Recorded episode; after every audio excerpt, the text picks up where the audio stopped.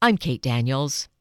No question, we have some serious health and safety issues in our communities, in our world.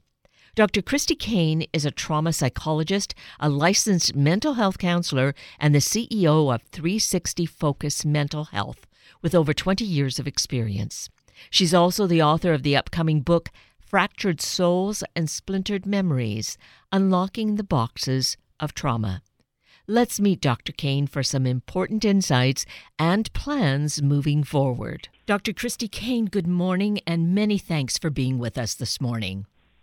Thank you so much. I'm excited to be with you, Kate.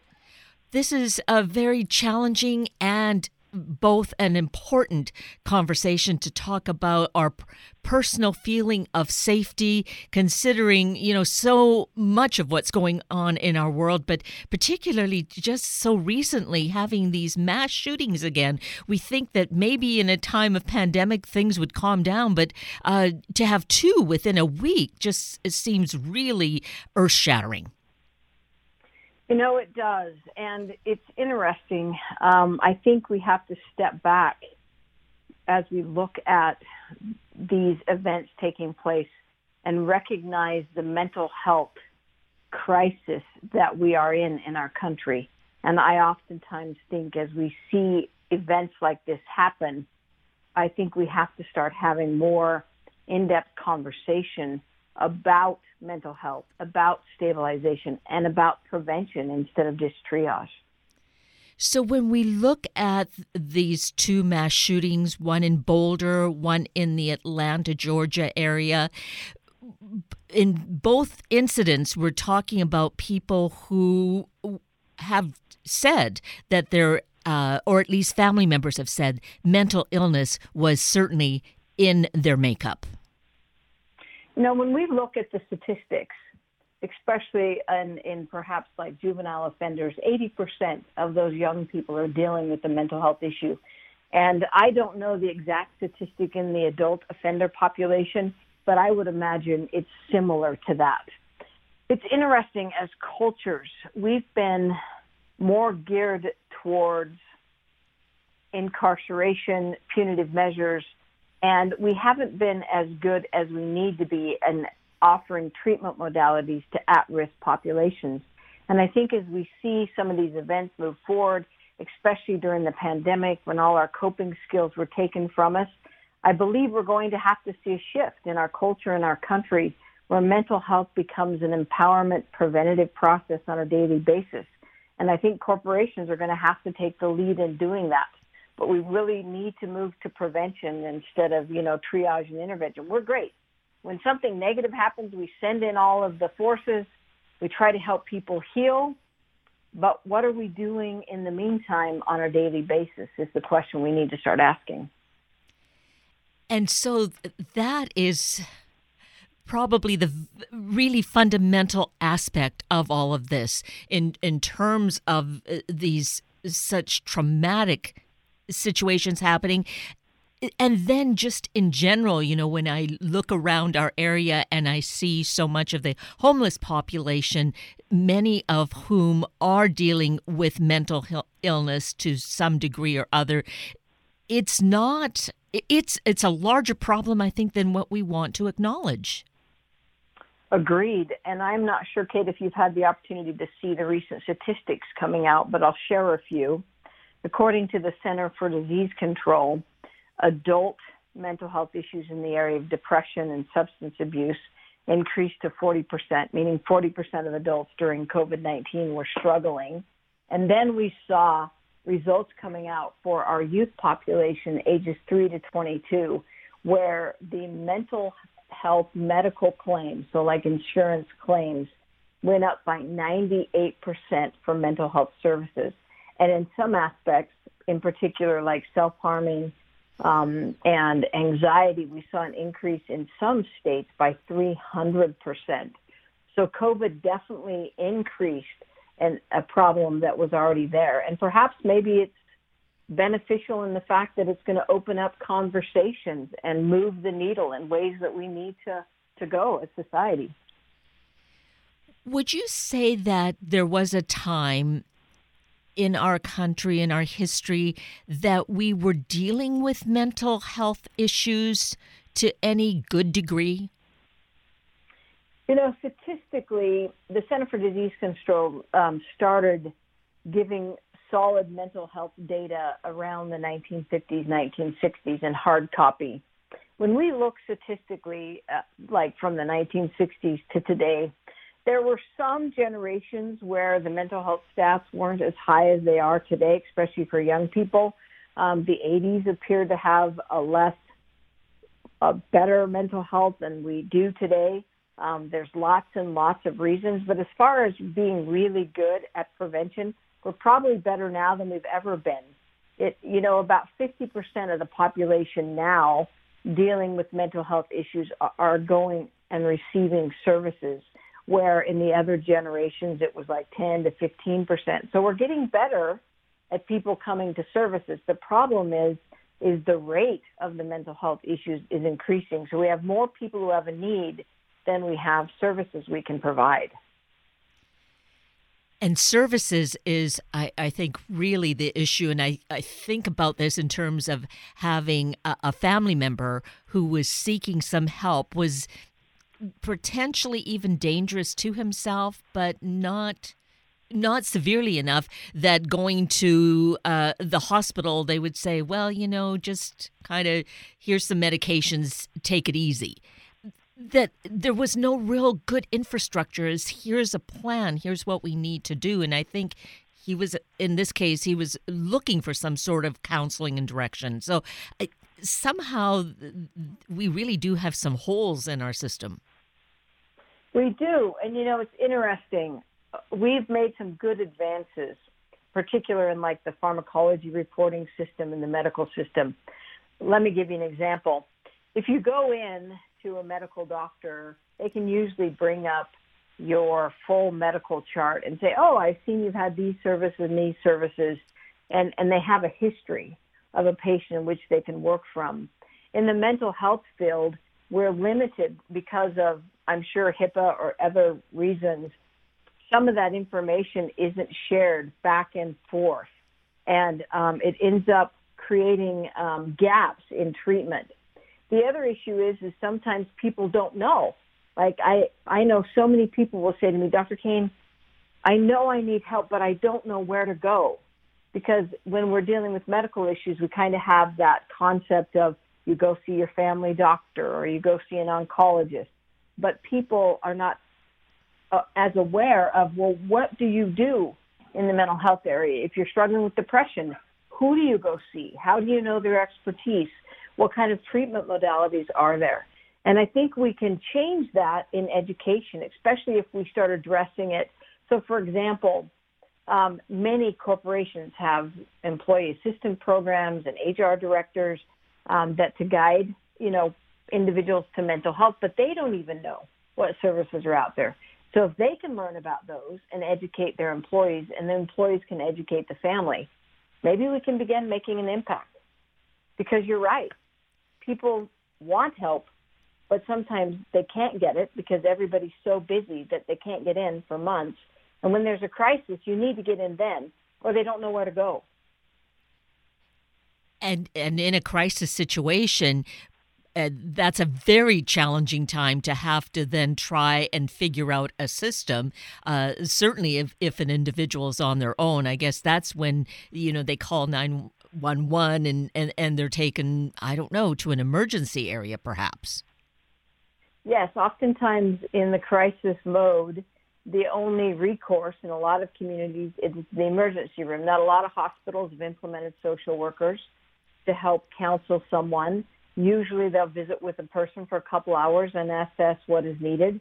Uh, sometimes there needs to be psychiatric admittance and there's not any beds able to admit the person. And so they'll be sent home under the direction of family members, you know, to not leave them alone and to keep them safe. Oftentimes they're discharged um, without any follow-up plan because there aren't services available or there is a follow-up plan. And then the person falls through the crack. Part of the problem that we deal with in mental health is when you're struggling with a mental health issue, Sometimes you're even struggling with just the ability to follow through. You know, luckily, my company is doing something completely different than than's ever been done before to try to address this issue. And we need to get more innovative because when you're depressed and when you're overwhelmed and feeling anxious, you know, sometimes one more thing added to your plate, like make this phone call, set up this appointment. You just, you just can't. And so we lose people through the cracks all the time. So, how are you doing things differently? What can we look to as a possible model for that can be replicated? So, we're looking at mental health from a daily stabilization process. We want to shift the conversation. Mental health is who we are cognitively, physically, emotionally, and socially. We look at mental health from a negative. Usually, when you say that term, people think bipolar, depression, anxiety. But really, mental health is who we are. So, we have a, a process that empowers your mental health on a daily basis while providing access whenever you're struggling to visit with someone to help stabilize and then direct you to the services we have ready to go. So, for example, if you're suddenly having a panic attack with our services, you can send a text message and say, I'm not doing well. Someone responds back to you with some direct information of what you can do at that moment, then does a brief assessment and says, Hey, you can do this and this. I'll stay with you while you do it. Does that work? Okay, if not, let's connect you with Dr. So and so. They're going to visit with you for a few minutes. If that doesn't work, we're going to shift you into a full therapy appointment. And so it goes from a daily preventative process into whatever that person is needing at that time. I hope that makes sense. Yes, it feels as though this is already someone who perhaps is within your system, uh, who knows how to reach out.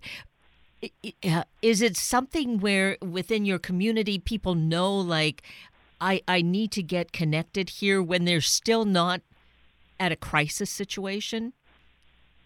You know, that's taking our education process because what, you know, we're making available is anyone can sign up and be able to engage with us. But you're exactly correct. Again, it's an education curve and we're we're behind the eight ball. You know, I mm-hmm. spend a lot of time lecturing across the country doing different parent nights, visiting in schools, trying to make us aware of this mental health preventative stabilization process. But we're way behind on that, and we need to speed up that process. And we need to take away shame. You know, it used to be mental health stayed in the closet, right? Yes. You could tell people you had diabetes, but you were afraid to be shamed if you told people you had depression. Now we're getting better at it, but we're not there yet. So it's just consistent education, like what you're doing today, which is great. You're focusing on this, and we need to do this more and more. Because I appreciate your saying you know the the end result having a traumatic mass shooting that's the result of something having gone on months and years beforehand and that is this mental health issue so taking it having that awareness, does that help us? Do you find it helps us to keep that in mind and therefore not feel unsafe ourselves going out and, and living our life to the degree that we can during a pandemic? You know, I think one of the factors that happens when there's a, a major traumatic event like a mass shooting is that we begin to translate and incorporate fear. And the brain, the, the neurological chemicals that produce fear are the same neurological chemicals that produce excitement. The difference is the translation. So as we experience traumatic events, we need to be very mindful of how we're translating this, especially to young people whose minds are so um, impressive and they're still underdeveloped, right? They're still in the process of growing and forming. So one of the ways that we can still feel safe is to recognize when we talk about these traumatic events that that's an anomaly in the sense that that's not what goes on every single day. And that most of the time what's taking place is good things in our community. So we need to talk about those. We also need to allow people to talk about their emotions regarding the trauma, the traumatic event. If we don't process that, then we run the risk of more impact to our mental health and our physical health because it can shift into panic attacks, extreme anxiety, and even PTSD. So part of it is processing, having good conversations, allowing people to express their emotions, their fear, their concerns, and then talking about the positive and all that's good in the world today. Because if we stay in a fear base, we can create crippling mental health issues as well as physical issues. And so here I am going to play the psychologist or uh, the armchair psychologist, looking at the two individuals in terms of, say, those mass shootings. In that case, if rolling it back some years, if potentially they'd been able to process things that had been going on there in their life, it may have prevented this dealing with uh, with those situations at the time they happened? You know, that would be the ideal, right?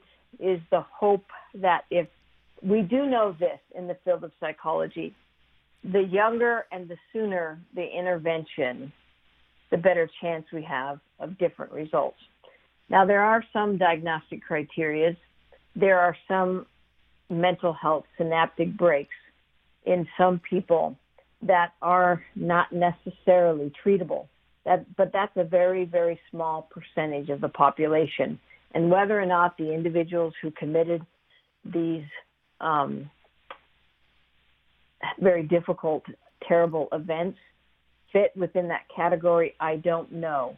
But usually, most of the time, when there can be effective mental health intervention, we can bring about change except for in a very, very few cases. And then that's when we have to consider sometimes individuals are institutionalized just because they are such a great risk to themselves and others. But that's a very small percentage. Usually, the younger intervention comes in, the better chance we have of change.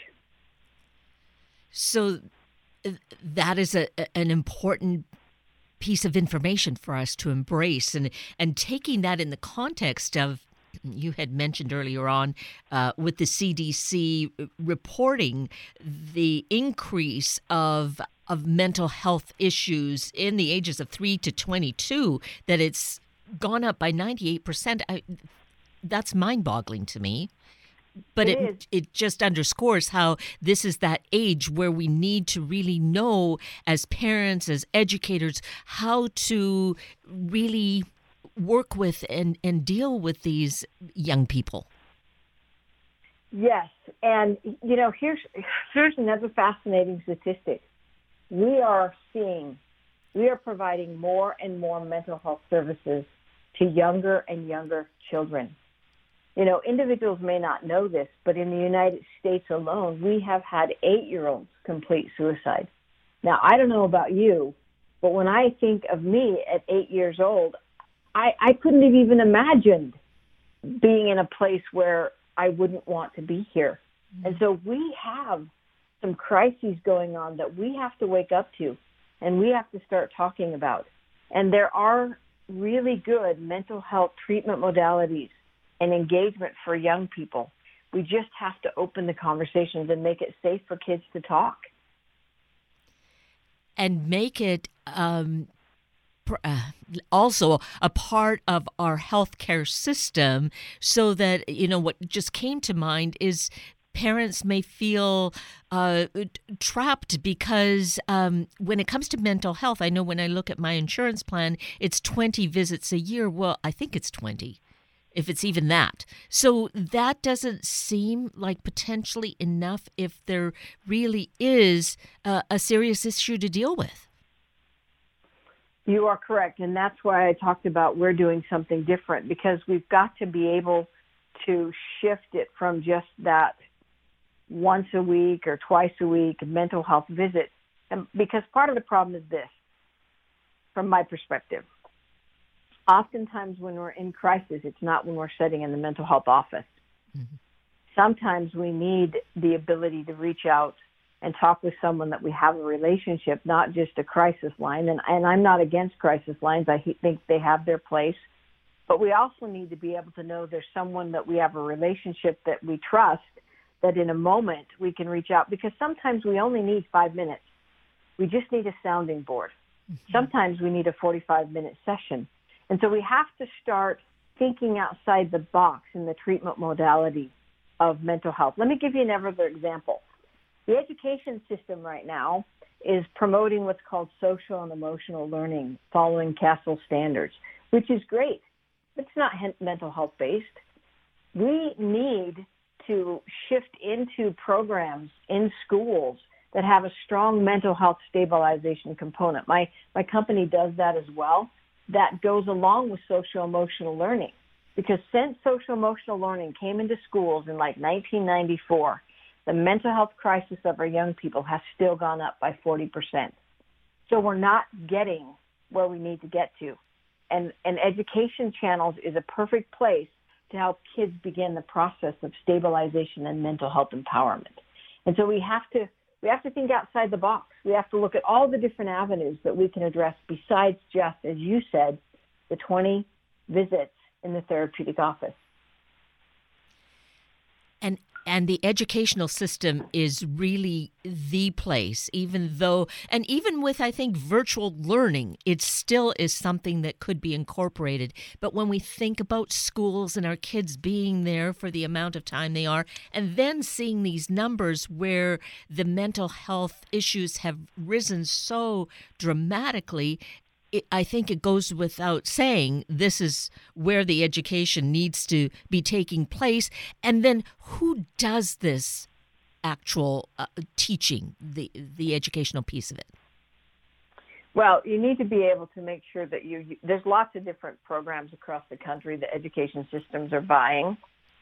Um, in our particular system, everything that we've done has made it so it's not impactful to the school day, but it's based in evidence-based research by mental health professionals. And so they have the licensures, they have the background, and they know what they're talking about.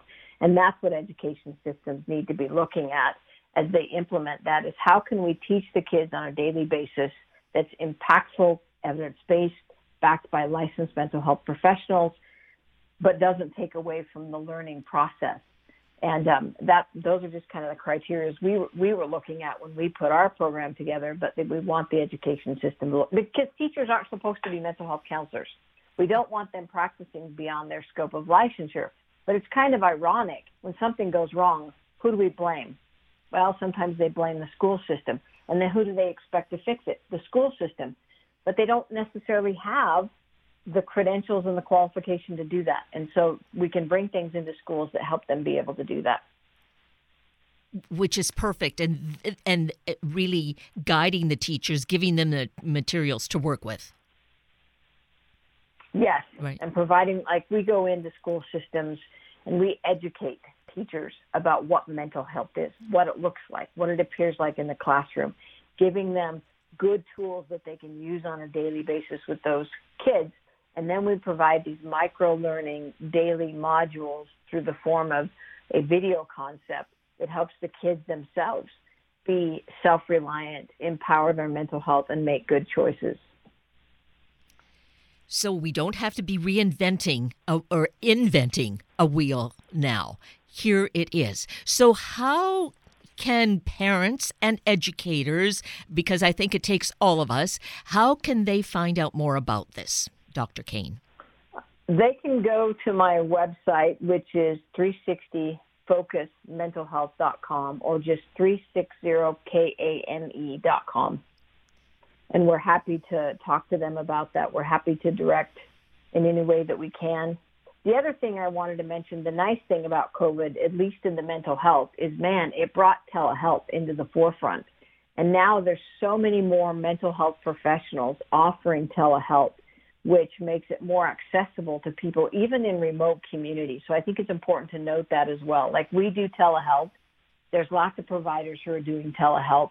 And even some of the states have lifted some of the state boundaries so that someone in, say, Utah could do telehealth for someone, say, in Michigan, because we're, we're recognizing the crisis that we're in. Yes, it, it is not. Um contained by any kind of boundary. It's it's certainly right. a, a, a, national issue here, if not uh, really an international one. But we certainly are seeing, uh, uh, yes, such a such a crisis and too much pain. So we need to come to what is going to be the solution. So thank you for already having such a great uh, educational piece in place that that any of us can reach out and contact you about. We should also mention that you have a book coming out that I think will also be very beneficial for those of us who like to read and kind of get more into depth on things. Fractured Souls and Splintered Memories Unlocking the Boxes of Trauma. That's coming out in uh, early summer, correct? Yes, it'll be, it's for sale now and it will be released the 1st of July. So all of that can we can find out also uh, about at your website. Yes, 360kane.com. Yep. You know, I'm so impressed that you're doing the show this morning. Um, this is great. These are the conversations we need to be having. Well, it's just you know difficult to look at the world and think well we need to be able to do something and i I come back to mental health a lot of the time because I can see it uh, on the streets certainly as I had mentioned earlier. And when you met, and we heard it certainly in the news story as we started out talking about how these mass shootings occurred. In both instances, there was the mention of mental health issues. So we know it is at the root here. So we need to deal with that root. Yes, we do. Right. And you know what we'll find? Like, for example, when we go into schools and talk to educators, one of the things people say is, but we don't have the time. To which we respond, if you'll give us three minutes a day, you will find a dramatic change in the life of your students and your educators and your families. Consistency in the process of mental health empowerment and stabilization will make the change. And we've spent way too much time just dealing with mental health in a triage process. And we can shift that. And if we do shift that, we're going to save lives, we're going to change cultures, cultures, and we're going to find a more happy and fulfilled population in our country.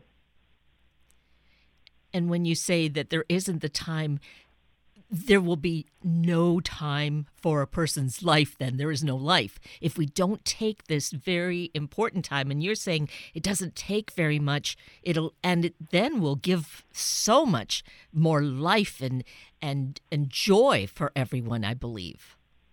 Yes. Right? Exactly. Um, so much evidence-based research shows that consistency in the format of like micro learning and micro presence makes a difference. So that's why it's that layered process. So we do our when people engage with it, there's something they do every day to empower and improve their mental health in our process. And that's where we have to get to. We have to make mental health a positive, not a negative, and we have to start having those difficult conversations and you are doing that. I am just so grateful to you for the work that you're doing. I'm so grateful that we've had this very important conversation. What a great way to uh, start off a morning and uh, on an Easter morning, because here we are. You know, it's that sense of new life. So I am so grateful to you, Dr. Kane, for, for all that you're doing and for spending this time with us this morning. Well, thank you so much, Kate, and thank you for talking about this topic today. My pleasure, really.